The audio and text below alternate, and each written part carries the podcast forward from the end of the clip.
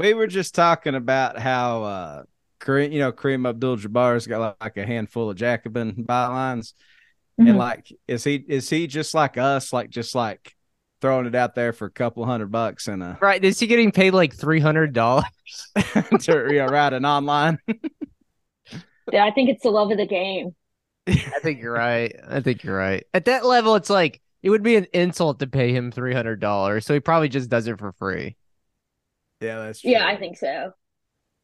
Well, Like, guys like that, you either have to pony the fuck up or just hope they do it out of the goodness of their heart.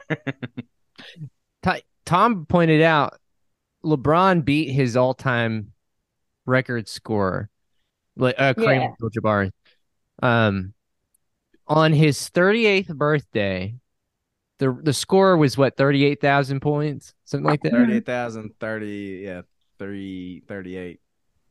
Yeah. But something, on, and was it the 38th game of the year or something like that? the 38th day of the year. The 38th day of And the year. LeBron himself is 38 years old. What? i- oh, what is Dude. the significance of the number 38, Kate? I don't know. It's the LeBron number. He's got to change his jersey now. It doesn't yeah, he's have got to some. be 38 from here on out. How much longer can LeBron play, do you think? Like a few years, I think. Three years is my my guess.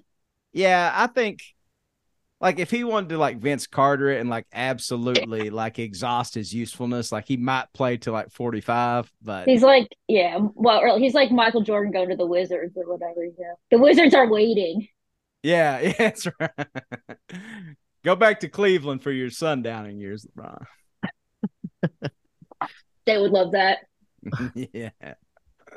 Um, Uh, well, just by way of introduction, welcome to the show this week, everybody. We- We're joined by Kate Wagner, um, third time returning guest by my count, but uh, there I could have lost some episodes No, I think that's right. Yeah. Okay. Uh, now to, this week we're we're here to talk about one of the greatest architectural um, feats of the modern day, and its its rise and subsequent fall. That's right. I'm talking about the Nord Stream uh, Gulf pipeline that was apparently uh, taken down by the United States. Um. Uh, weirdly enough, though, so Seymour Se- Seymour Hersh has a story that claims that the United States did in fact detonate the Gulf, uh, the uh, Nord Stream pipeline. Tucker Carlson is like really on this tip. Have you guys noticed this? Like Tucker, like, like, uh, like they're really like hammering home that the United States was fully responsible for this. Like in a like global power hard on kind of way, or like what? No, I think that I think that um I th- that's a great question, Kate, because it's like it's hard to like fully pinpoint their motives, but I feel like they're kind of like anti-materialist because or uh, anti-imperialist because they um they hate America now, right? like their whole thing is how much they hate America.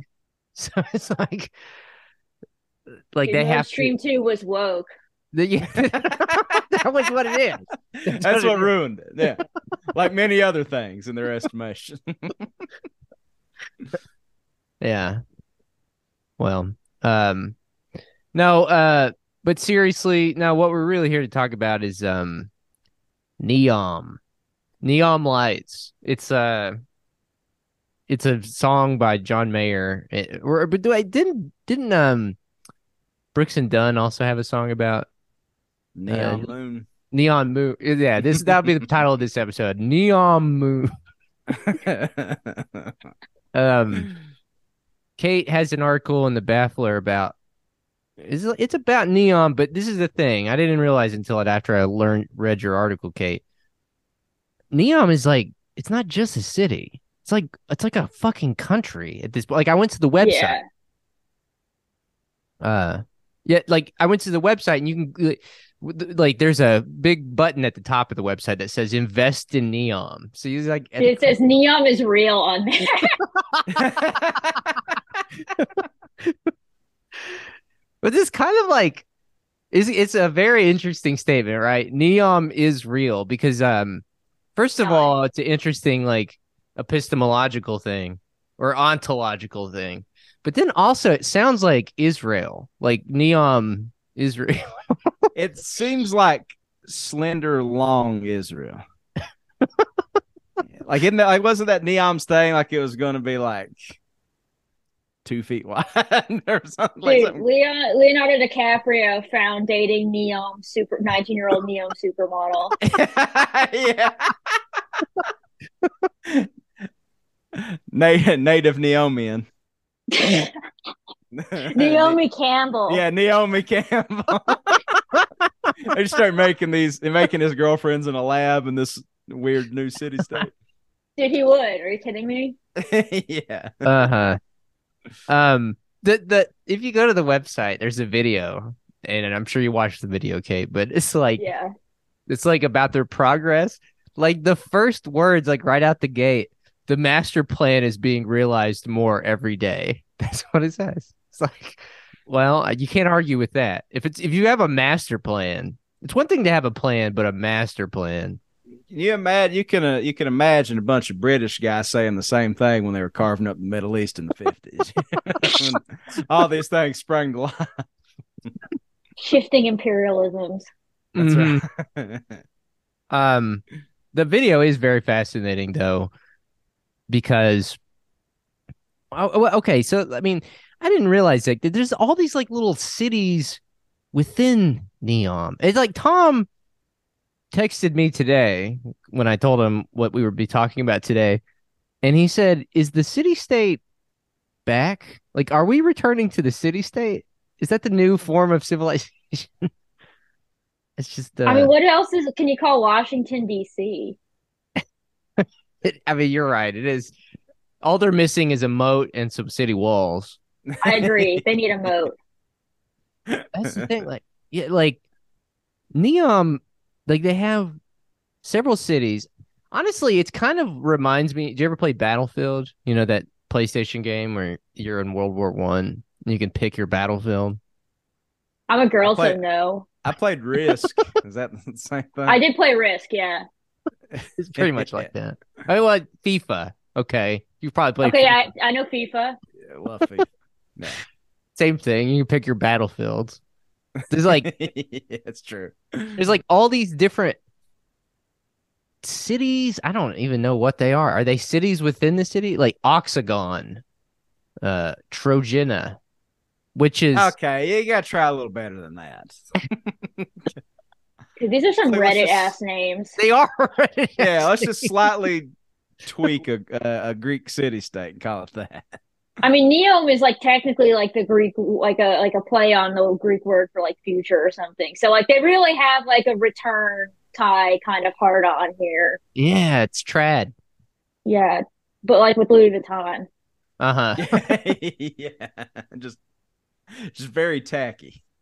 Yeah, it's tacky. I mean, it's also like, yeah. Anyways, Neom is just it's goofy. I mean, but like I like am still on the fence about whether or not it's plausible. You know what I mean?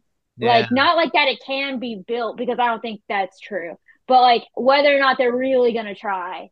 Uh, I I still am not entirely sure because like right now as it exists, it's like kind of paper architecture, which is a term for architecture that is like speculative.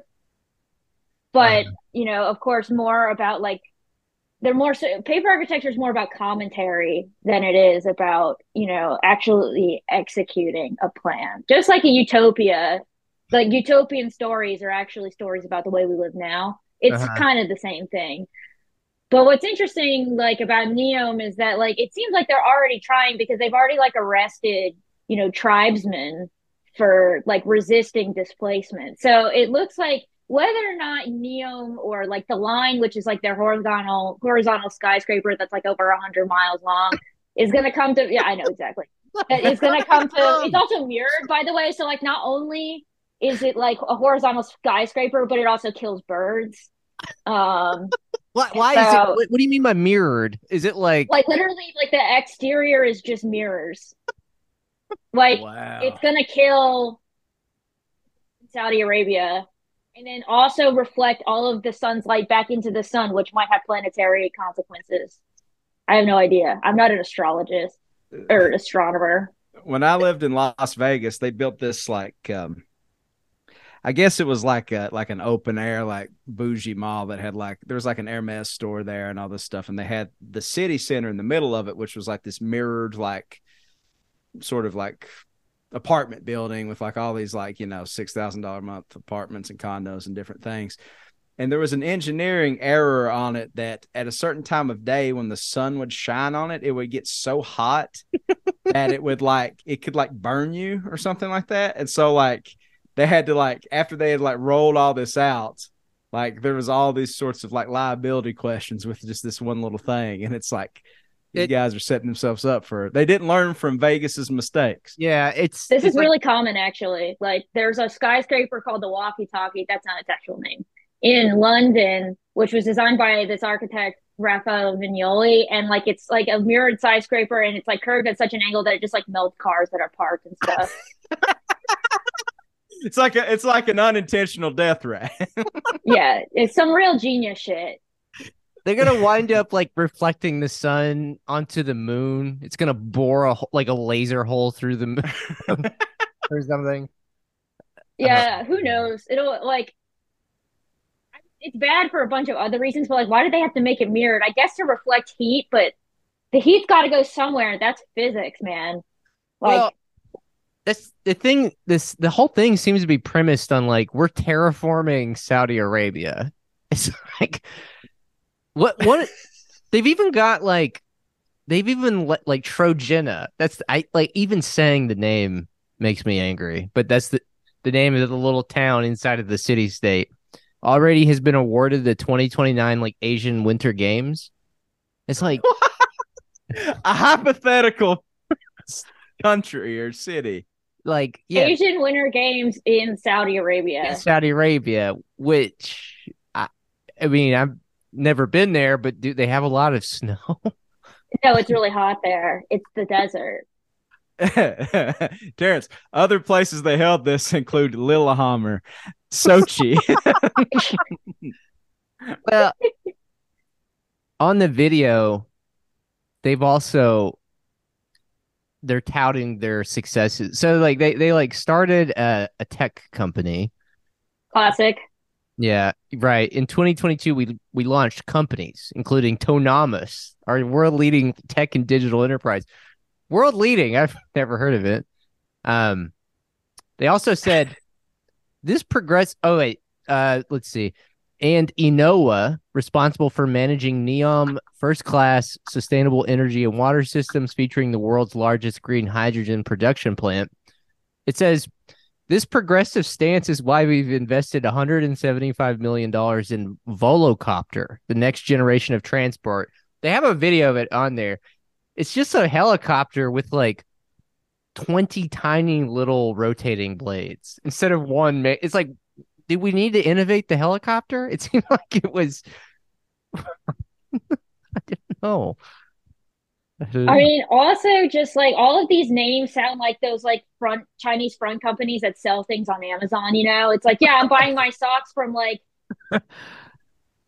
Whoppy, yeah. a real brand that exists. Yeah. Man, I don't know. Yeah.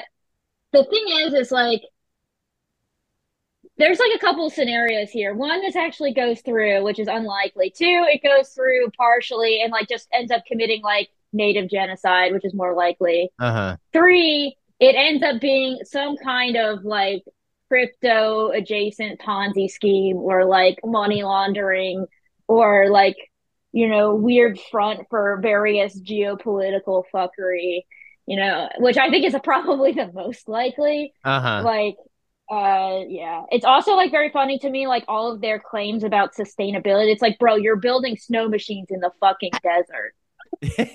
Like- And all of this is paid for by oil money. It's Saudi Uh-huh. Arabia. You know, it's not like it's not like they're building this in I was gonna say Norway, but that would also be oil money. Uh it's not like they're building this in like Croatia or something, you know. It's like yeah, Kentucky. Neon Kentucky, like, okay, now we're franchising. Yeah, there we go. yeah. Well, that's what we'll rebrand Neon, Kentucky as. There's a town next to us Yeah. Neon, which is a very cool name. Yeah, that's a great name. Well, I mean, as you pointed out in the article, there's a specific architect involved here. Was it Tom Mayne? Um, Yeah. said- yeah, he said. Uh, he said there needs to be the advancement of something much more complex as architects take responsibility for shaping the world. Architects need to start thinking like Tesla. to do so, architecture should stop focusing so much on looks. wait, wait, wait, wait. Tesla, the company, or Tesla, the man? The t- I think they mean the company. they mean the company. It'd be based if they meant the guy, though. It, it The would way be. the supremacy. It would be. Uh, but no, I think this is this really gets at basically what you're just saying. To do so, architecture should stop focusing so much on looks and instead prioritize things like the power of AI. I mean, that's that's kind of like the whole point of of all this, right? Like AI, automated cities, stuff like that. This is just like kind of like Playboy for tech fetishists. Mhm. You know, it's just Yeah. like, what if, like, with all of our like Dystopian little desires and like all of our buzzwords and all of our like sort of profit generating bullshit that's, you know, like trying to turn like computers into gold or whatever, just kind of all accumulated in the most unethical way possible.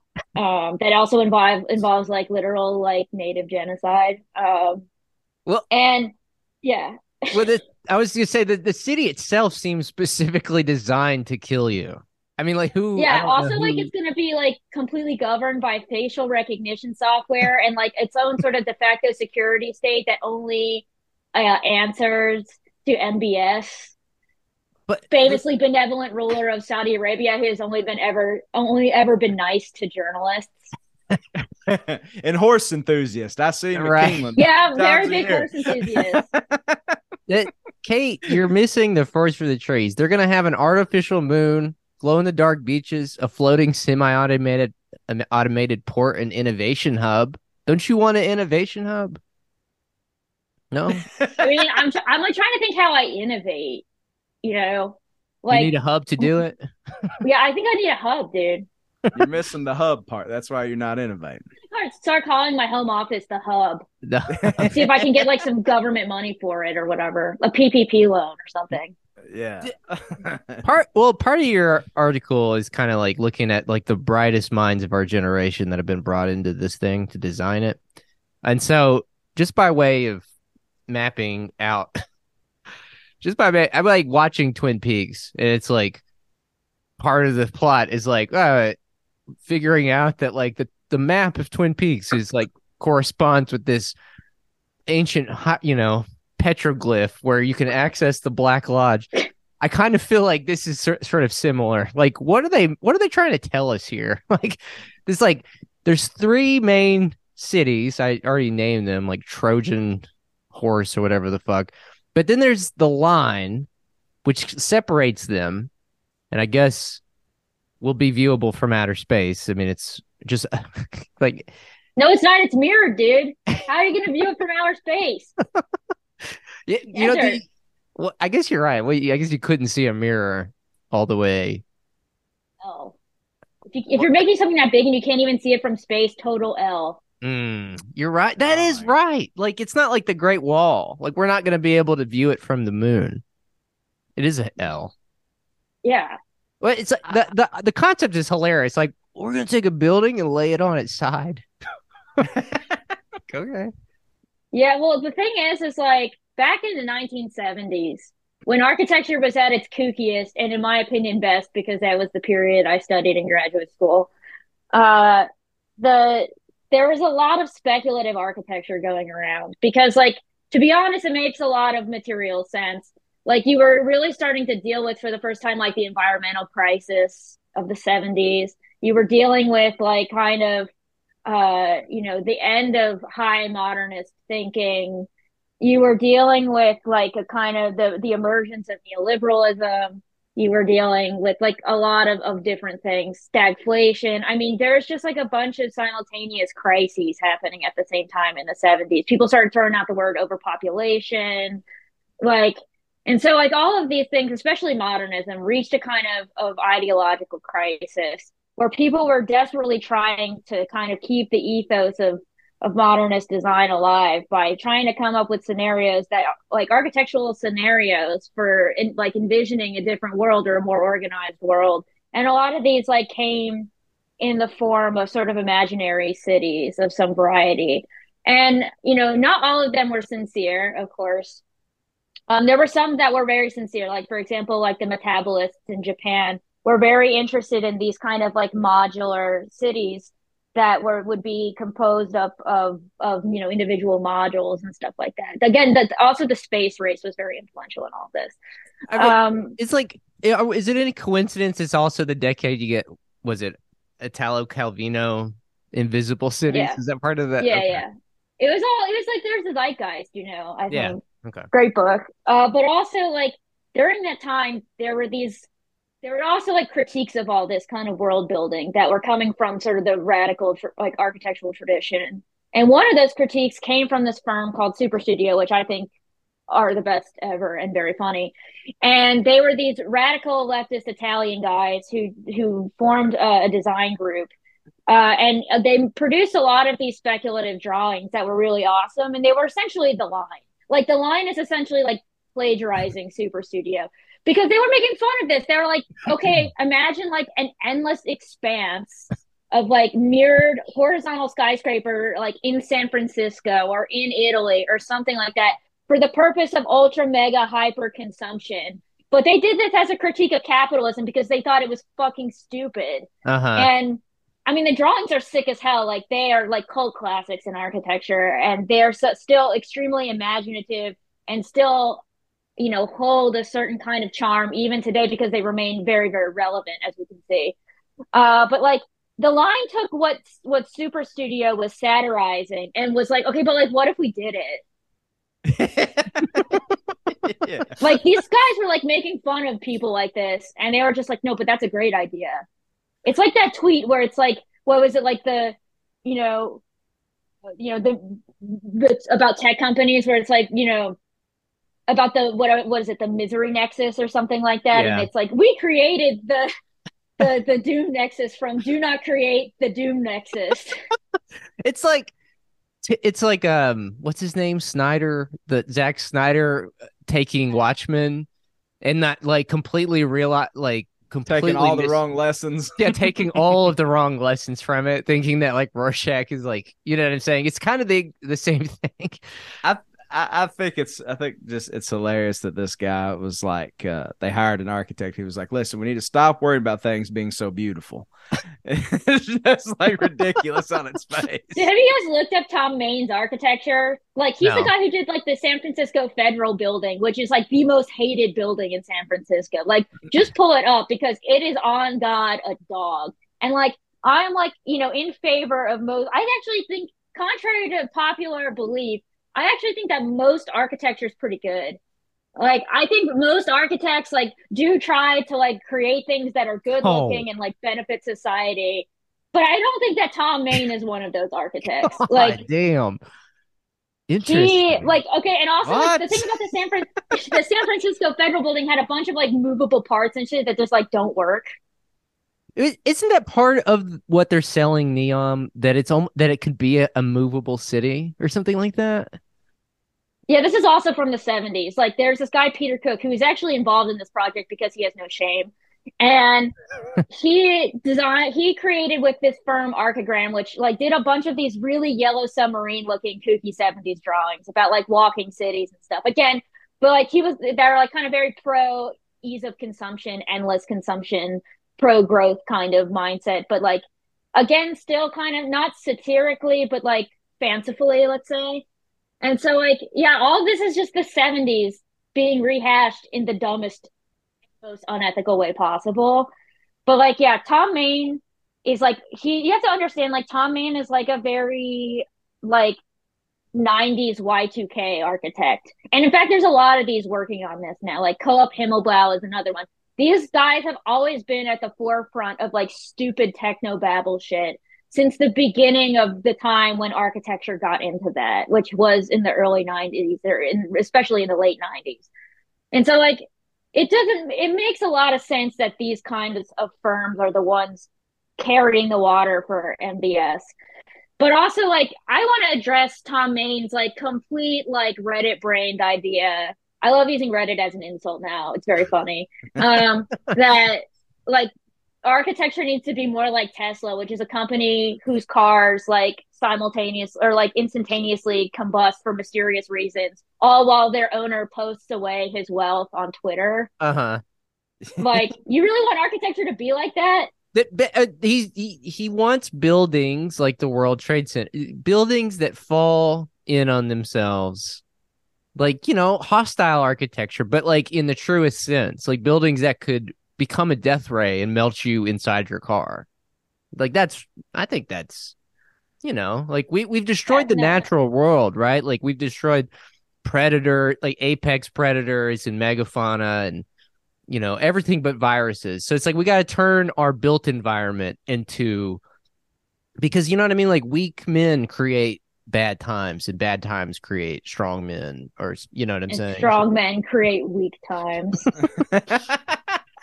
Another one of these architects. This I I personally found this one the most fascinating. This one was my fave. A guy named Bjarke Bjarke Ingels. Yeah, I don't think Bjarke is actually working on the line. He's just like my go-to whipping post for the dumb shit architects believe in. okay. well, I did. This is honestly, it's if it is, uh, as you say, it is. It's a perfect whipping post because he built a power plant that also doubles as a ski slope, which, you know, I think we need more of those here in Eastern Kentucky, right? Because like that's that's the perfect way to attract tourists. We got plenty of power plants, old power plants. We turn them into ski slopes, and you can ski while you got the, you know, plume hanging over you. I think that's good. Bjarke is like kind of like I would say he's like being like he's like an old millennial. So like back in the day, like when a lot of people who are currently in architecture school were were like in high school, like he like made a bunch of videos saying that like architecture needs to be like Minecraft. So he's like personally personally like responsible for ensnaring a bunch of impressionable teenagers into this horrible profession. Um, I didn't even he was think of that. Known as like the hot architect, even though now he kind of looks like old Leo Leonardo DiCaprio. Um, and then also like he did a bunch of like dumb comic books that were like less is yes is more, which is like just like a marketing slogan that doesn't mean anything. And he said that like climate change should be fun. And also like yeah, he's just again, he's like the my go-to guy to like point fingers at when I want to make a point that like architecture right now is is really stupid or like archi- the, the architects are back on their bullshit or whatever. But you, I mean, Tom Mayne was that guy like 20 years ago or like 10 years ago. Yeah. You know, it's just like generations of like buzzword hipster bullshit. Uh, yeah, it's funny because like the other one that is like really like the one that surprised me to be working on the line was David Adjaye, who is really famous for for building the really critically renowned and very sensitively built uh, Museum of African American History and Culture that the Smithsonian did in DC, which is a great building. Like I've been, I mean, I think it's a really wonderful building. I think it really sensitively conveys like the progression of you know Af- African American history in the United States. Like you start your tour like in the bottom of the building and it's dark and you start like with slavery and then slowly you become like emancipated as you like head towards the light. Like it's a great building. Yeah. Um and it's like this guy like really likes to communicate he's black and he likes to communicate this kind of like social justice worldview. Um and he you know he's also like one of the more talented architects working in like at the moment. And so it's just really disappointing to see a guy like that like work on like blood money projects for Saudi Arabia. Uh, but it all makes sense actually. If you don't think of David Adjaye as like some kind of sensitive artist who like you know is somehow separated from like economic conditions and is just here to make beautiful things, like he David Adjaye runs a firm that is comprised of thousands of workers. He's nothing more than like a petty capitalist. And that's true about any of these architects. They speak as though they're individuals, but it takes an army of thousands to actually make a building. Some guy doesn't just draw it on a napkin and give talks at Yale. Yeah. Yeah. yeah, it's If only. I know. What a job. So yeah, I mean, basically, which is I think kind of a tension you highlight, or obviously it's the main tension you highlight in this article. It's that like a lot of these firms, if not all of them, they make gestures towards these social justice causes, but they are basically, I mean, it's it's it's on one hand, it's kind of like the age old thing where you know artists have always had to do the bidding of the people with the money and the you know the rulers of the world, but at there is this whole other element to it, which is basically what you just said, that their firms are kind of factories and they have they're bosses. Uh, Yeah. So it's it's kind of like Kanye, the Kanye thing when he was at Adidas or whatever. It's like you have this person who is ostensibly a quote unquote artist, but at the end of the day, they're cranking out commodities and they're doing it in a kind of you know proletarianized, industrialized way. Uh, they kind of just I don't know, just bear you know, it just you know lays bare the the lie at the heart of the of the process. Yeah, exactly. I mean, architecture is like an art, right? I mean, it's a spatial art.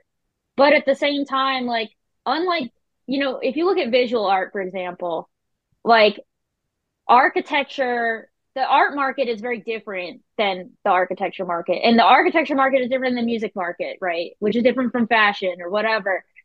Um, but I think that like actually architecture has probably the most in common with fashion in that like you have like these firms that are represented by a historical idea or like a single kind of like creative magnate, but their wares are are produced in a proletarianized way. The difference is is that architecture has also a spatial role. So like architecture in- inevitably shapes the places in which it's built. And you know, it's also tied to all different forms of labor. Not just architectural labor, right, but like, you know, the building trades, for example. Or and it's t- and it's financialized through real estate. Um so like it is so hyper connected in in you know sort of the world of capitalism that it's hard to it, it's funny to me that it's maintained this kind of like very liberal very you know environmentally concerned kind of reputation and artistic reputation for so long because I mean the way that most of us like experience architecture is not like that at all you know unless we go to like some museum or some civic building or something. We're not like experiencing architecture or whatever. It's like it's it's it's just you know these tensions are becoming more and more unsustainable i think. And you know architecture is really having a kind of reckoning with labor in in this century that it hasn't had since the 19th century so i don't know we'll see but also like while at working on the line that's just while saying like you support environmentalism like okay buddy yeah It's as the video says, it's very promising actually. This is a very comforting thing I would like to hear. We can elevate life because we have a blank canvas. like, oh, um, I mean, usually if someone's telling you they're going to elevate life, I feel like it's a These guys already ruined golf to the degree that you could ruin golf anymore.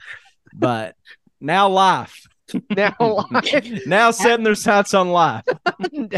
dissatisfied after ruining golf. They are now moving to ruining life.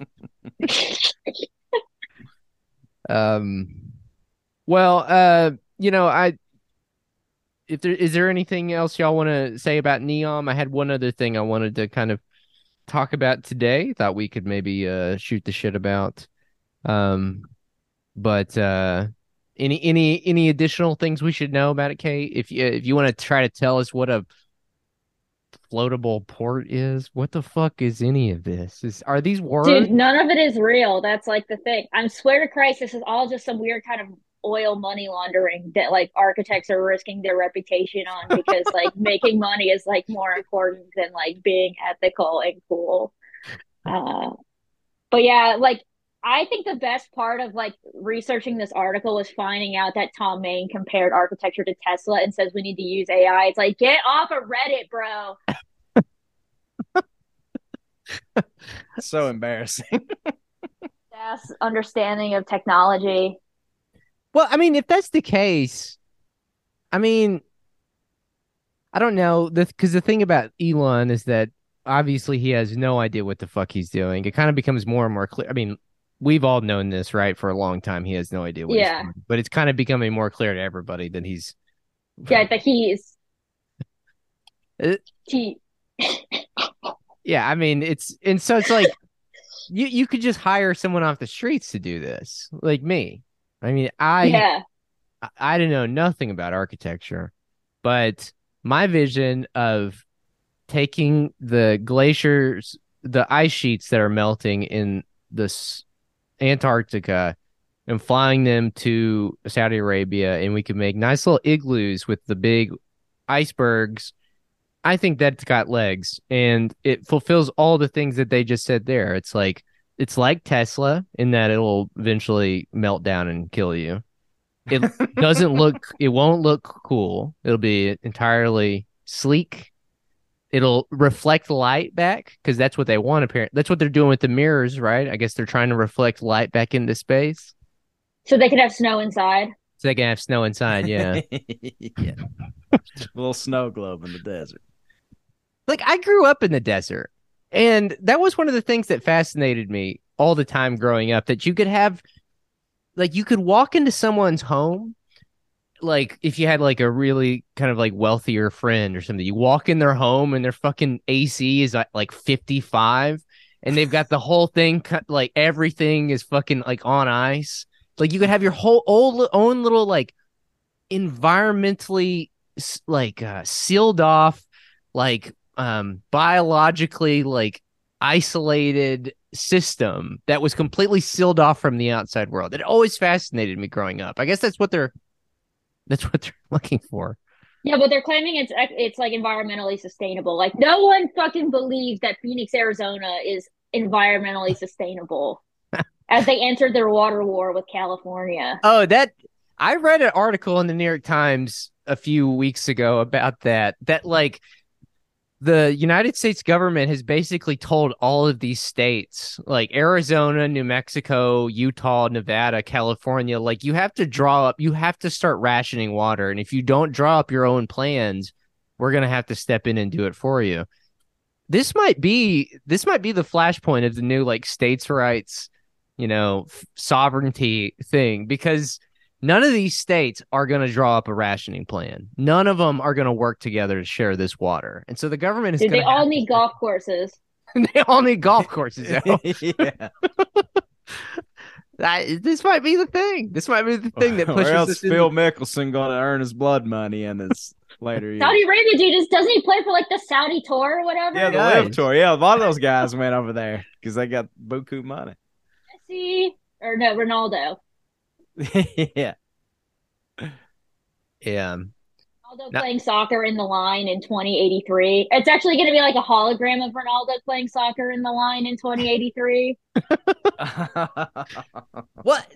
It's entirely possible, Kate, that they build this and no one lives in it. Like, could you imagine the state of the art city state that's a ghost town? It's it's yeah.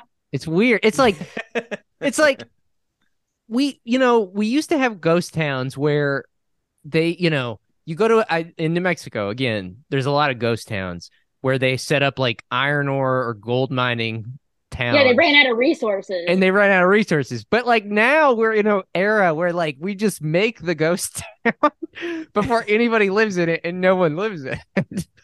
yeah, exactly. It's amazing. I mean, the real ghost towns are going to be like all those Phoenix McMansion suburbs. Yeah. When, they, when like Karen finds out that she has to shower once a day. Yeah.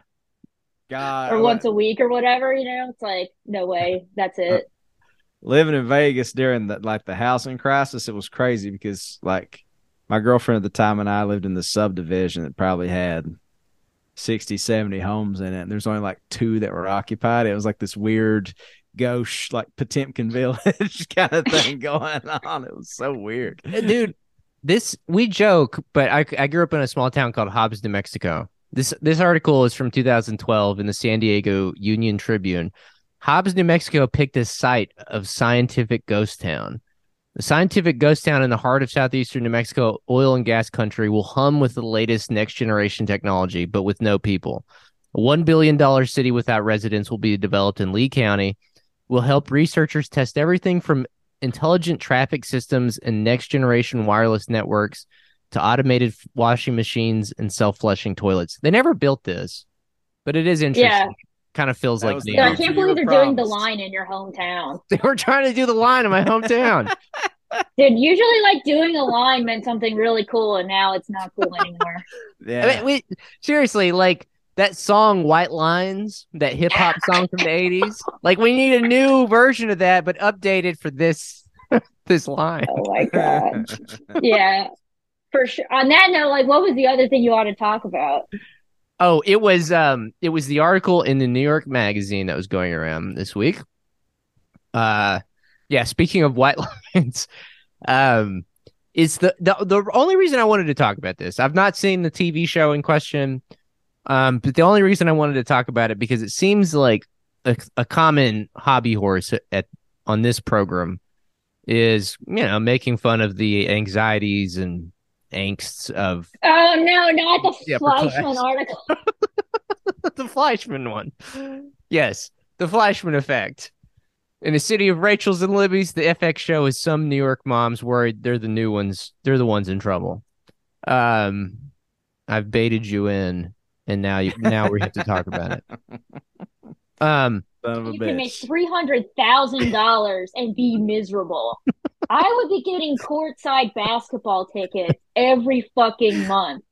like- It's like, oh, I gotta send my kid to do school to like some exclusive school and then get them a tutor that does Soviet math. And it's like, They- bro, they're they're gonna be learning Soviet. What was it? Was it New History? What was that guy that like thought dude, they're gonna be learning tanky history. New chronology? I think is what it was. He like Oh believed that the Middle Ages was a lot shorter than we thought it was. Dude, Uh. these kids are like gonna come out of Soviet math calling their parents imperialists.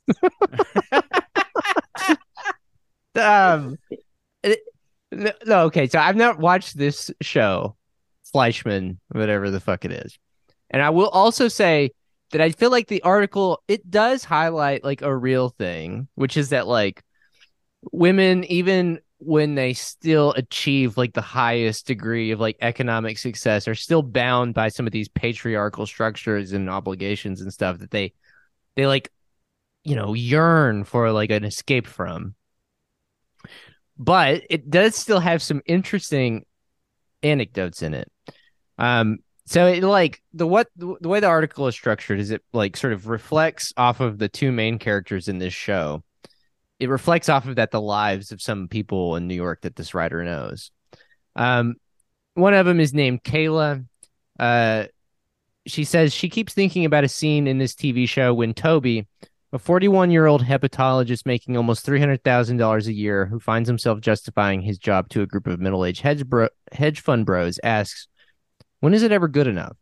When he said that, I was like, Yes, I can completely relate to that. Money. Money is the fix for anything here, says Page 40, who cringes as she tells me about the consultant she and her husband hired to help their five year old get into a private kindergarten next year. I'm like, are we crazy? Are we doing this? We are two decent human beings. We are on boards. We are community leaders, and we are hiring someone to draft and edit our thank you letters and to tell us to hold the door open in, on school tours. It's just like, in what world is this normal? In what world? They've also hired a tutor and enrolled their child in Russian math, a trend now, a trend now among preschool parents who've heard that the old Soviet method might give their children a leg up. What is can we what what is the old Soviet method exactly? What's the secret sauce there? I, I because I want to know. I want a leg up. Yeah, I know. I feel like this is something that like some really enterprising guy made up. Like like some like somebody like fresh off the boat from Russia is like, yo, I know exactly how to scam some rich people. yeah. In which case, like that's baller. Like It totally. Right. Oh, I found a website here. last week, NPR ran a story detailing the Russian math phenomenon following the growth of the Russian School of Mathematics. Uh, what is Russian math? It is built on the foundational principle that the cognitive ability of a child, the power to think and reason, is not predetermined at birth, but can actually be developed over time, and that mathematics is by far the best tool for this development. Huh. Okay, I agree with that. It's like, no, I, I, yeah, I agree with Me it. math, and like maybe I'll believe in the method.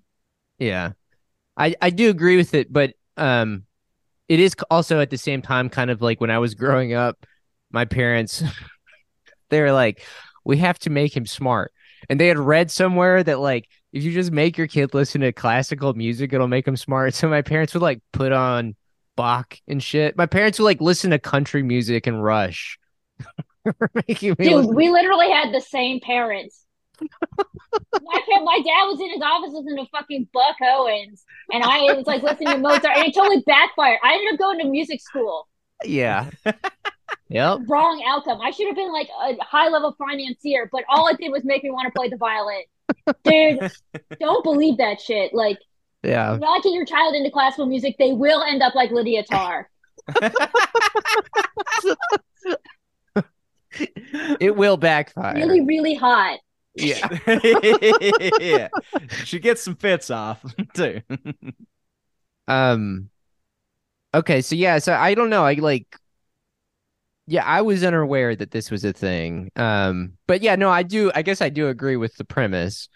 Uh it is funny though that they like took an old Soviet method, which was basically like the premise was at essence kind of egalitarian. Like, yeah, there's no inherent like I'm sure there I really do there probably are some kids who are like very advanced in the sense that like they can think abstractly better than others. But I think the vast majority of people you can understand math. Like it, it's it's not a difficult thing. Like you just have to be able to like instill confidence in them and help them train it as like any skill. That Uh, is that is interesting because math seems to be like the one thing that like if if you get the yips early on in life about it, you like almost never recover. Yeah. You know, Dude, but like nothing else is like that. Like like history, you can like you know more or no, less PE even. is totally like that, dude. well, What is? I, I guess yeah, physical stuff too. PE? Yeah. That's true. Like kickball or Red This Rover. is Fucking dog shit at kickball. Yeah, yeah, yeah. Nah, but you not you you are right though, Tom. Uh more than any other subject though. If you from an early age you get it lodged in your head like I fucking suck at this shit. Like you're it's uh but yeah, I feel like Yeah, I mean- of those thi- Go ahead. Go ahead. I'm sorry. No, no, go ahead. I actually forgot what I was gonna say, so go ahead. I was gonna crack a joke, and I just realized it wasn't funny. I, I didn't mean to steal your thunder.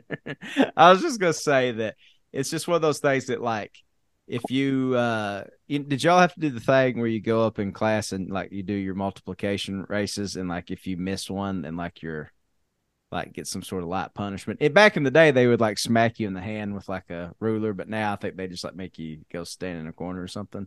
uh-huh. But like you have one bad round of math races, and then you just and then you just ex- internalize that I'm bad at math, and then you revisit later on in life after you you know you have to start learning how to balance a checkbook or whatever. You're like, hey, actually, no, I'm not really that bad at this. I can Yeah. like multiply. Or you're like me and i have to hire an accountant. Yeah. yeah. I I got like that with like Bible drills. Like I got I like got it in my head that I like could never memorize I just. I just suck at Christianity, man. I just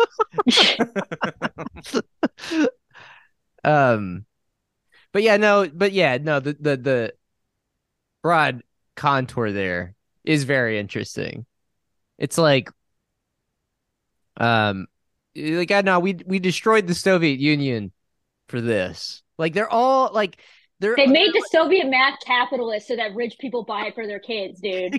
Exactly it, it is a Lenin slippery is turning slope. in though. his exposed grave. yeah.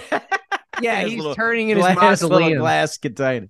It is a slippery slope though, because if you could see that the Soviets were right about one thing, it's only a matter of time before little by little you're like, well, maybe they got this, this, this, this, and this right too. And then Well, there wi- there is, and I don't know the fine details on this, but I'm pretty sure that the Soviets disagreed with the like the Western consensus on particle physics.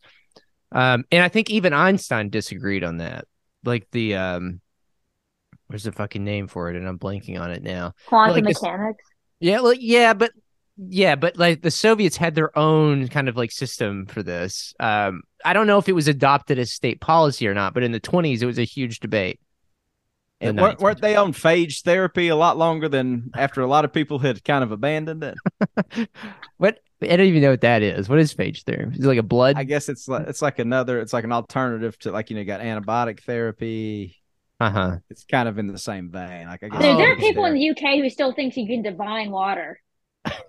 See, I was like, I've seen those articles. It's like that, like, like uh, it's like a big debate right now. Dude, there are I'm like, are you here. fucking serious? Are we gonna start burning witches again? there are people here like who will bring one out to find like a water source. Is that like the little in my Y shaped hometown, stick you see in cartoons? Yeah, yeah. My parents are from New York, and they were like, "Child, um, but yeah. So, but yeah, no. Like again, yeah. This is what we destroyed the Soviet Union for. This uh, f- for us to learn their mathematics, but also have deep ennui and angst about modern life. And this article kind of like cuts to it. Um, like let me give you some more examples. Um, this one woman, she recently found herself thinking about that question in Target.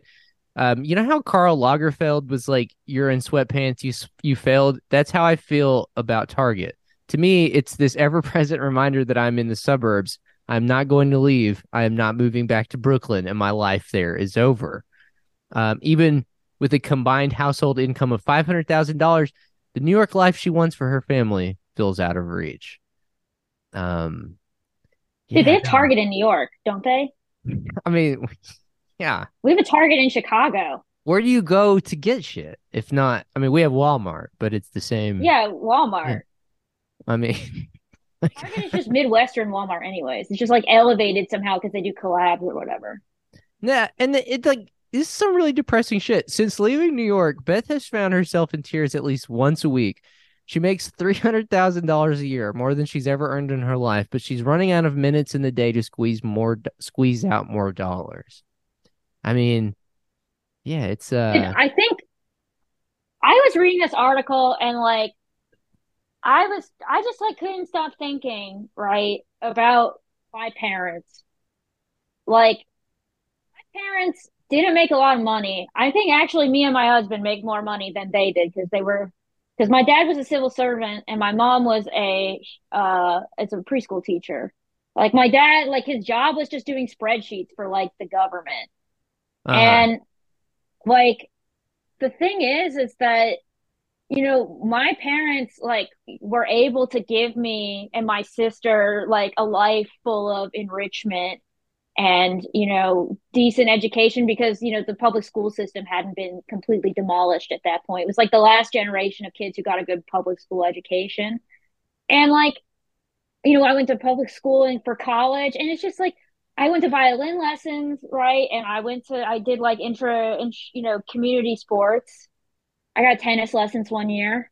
Uh and I'm just thinking like, well, what more is there, you know?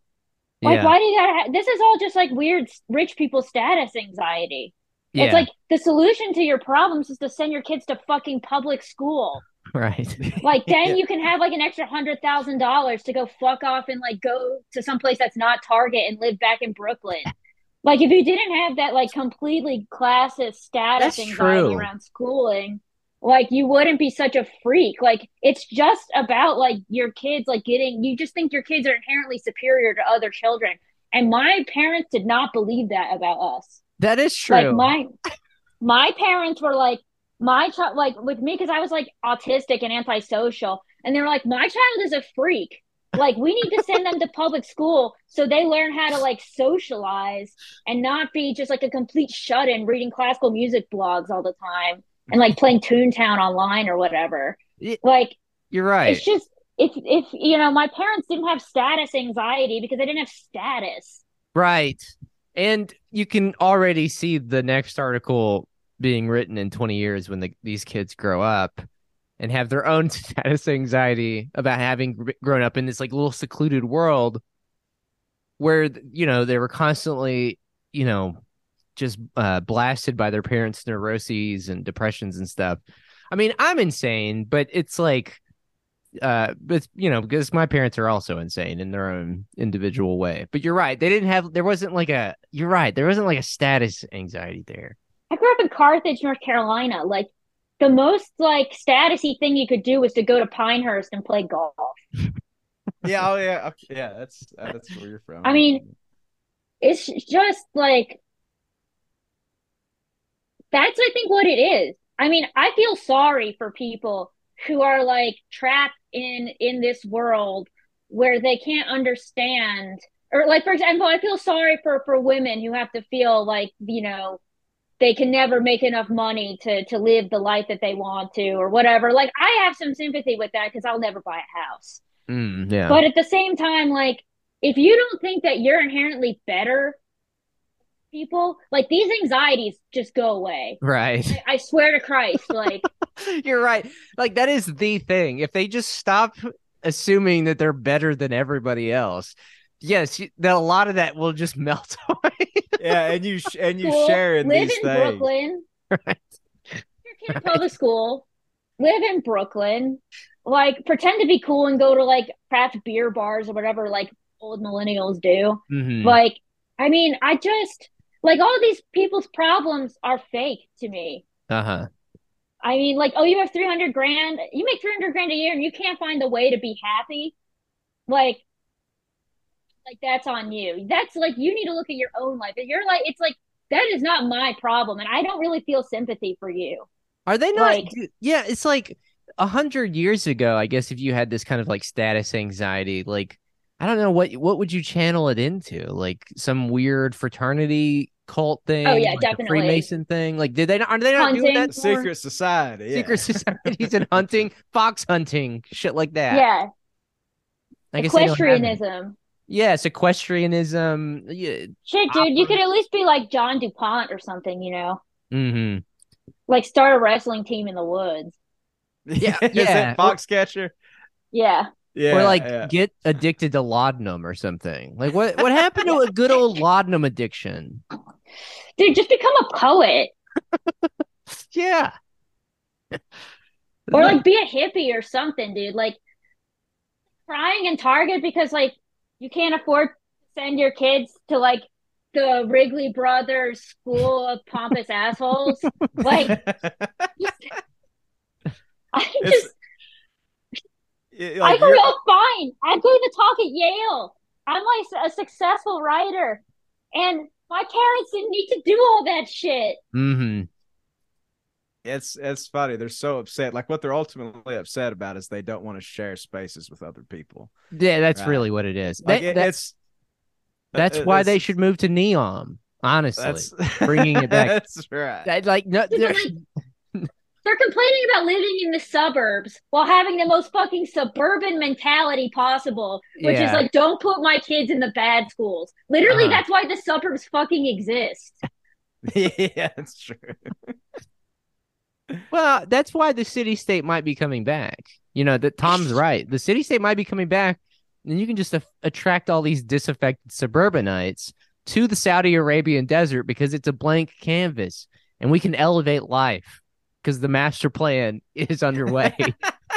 it's, I, it's it's there. We just take I it. went to Oman to do the tour of Oman last year. And like Oman is kind of a cool place because like it's like always it's kind of like the middle ground of like all of like these, you know, kind of uh petro states or whatever.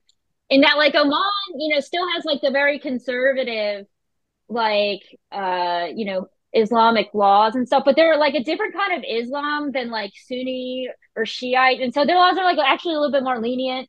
And like I think that like they also just the development hasn't been as concentrated there. Um and so like they have like they don't look like Dubai, for example, or like so it's still kind of scrappy, but like there's still also a shit ton of expat oil workers there. Mm. And like they're mostly British and Australian and stuff. And when like the tour of Oman comes to Oman, they all crawl out of the woodwork like desperate to talk to other white people that like they don't already know. and like they're all wearing like their like stuff that they buy in Dubai for like ha- like half the and it is like just the weirdest thing because you have just like normal Omani people who like are unconcerned with any of this, just like here to see the spectacle of a bunch of guys in Lycra riding bikes in their country for reasons unknown to them, but have Uh-huh. everything to do with soft power. Uh-huh. And like then you have like the British people who are like, I remember bicycles, like, and it's just like I can totally see Neom like being like that. It's just full of like oil worker expats who like think that they can like you know buy spend away their their like you know expat ennui through like Louboutin shoes. Yeah. Yeah, you did that that is a great cuz I grew up in the oil fields and uh yeah, I can It's kind of funny. There are American analogs I want to cosplay as cowboys now, especially in the yellow. Dude, they all have like Yeti coolers and lifted trucks just to go to Food Lion. 1000%. 1000%. yeah, but you go over to Dubai and they're like, you know, Now you're, They're like, yeah, I need the new stuffy collabs. yeah, right. yeah, you're exactly right, Kate. Though it's like it will be just like yeah, oil filled worker expats, um, like managerial class guys, like guys who work like ten days a year on an offshore drilling pad and like make eight hundred thousand dollars a year. They're like, Neom, that's where it's at, and they're like, yeah, they think they're working. and it's not going to be long before it comes to America too. And they're like, buddy, you're tired of the boom and bust cycle in Texas? Have I got the place for you? Uh-huh. Dude, Marfa is totally gonna be like the side of the line too. yeah. yeah, like all the Donald Judd, Judd stuff. Yeah. You can see it already starting to form a little bit. Dude, look what they did to Austin, man. yeah. Another R.I.P. place I've lived. um, well, I think that about covers it. Um, go check out Kate's article in the Baffler, uh, a, a website and a magazine that ha- is uh, kind enough to also publish me and Tom from time to time. So They're the best. they're the best. That that's how you know Against they're the their best better judgment. against their better judgment. Um, anything else you would like to plug, Kate, before we let you go? Check out my website, mcmansionhell.com, where I take on the world's ugliest houses from people who are not afraid to live in the suburbs and don't cry in Target, but simply like play uh, you know, pinball in their basements and like have home bars. Speaking of, there was one going around recently where it looked like they put like a prison turret like in the middle of the mansion. Do you know which one I'm talking about? Yeah, I know about that one. That's classic. I mean, what is the home if not a prison? Yeah, The prison of domesticity or something. I don't know. right. That's yeah, for sure. Um, all right, well, go check all that out. You can also go check us out on Patreon. Please do that. P-A-T-R-E-O-N dot com slash Trillbilly Workers Party. Thank you for listening this week, everybody. We will see you next time. Adios. Adios.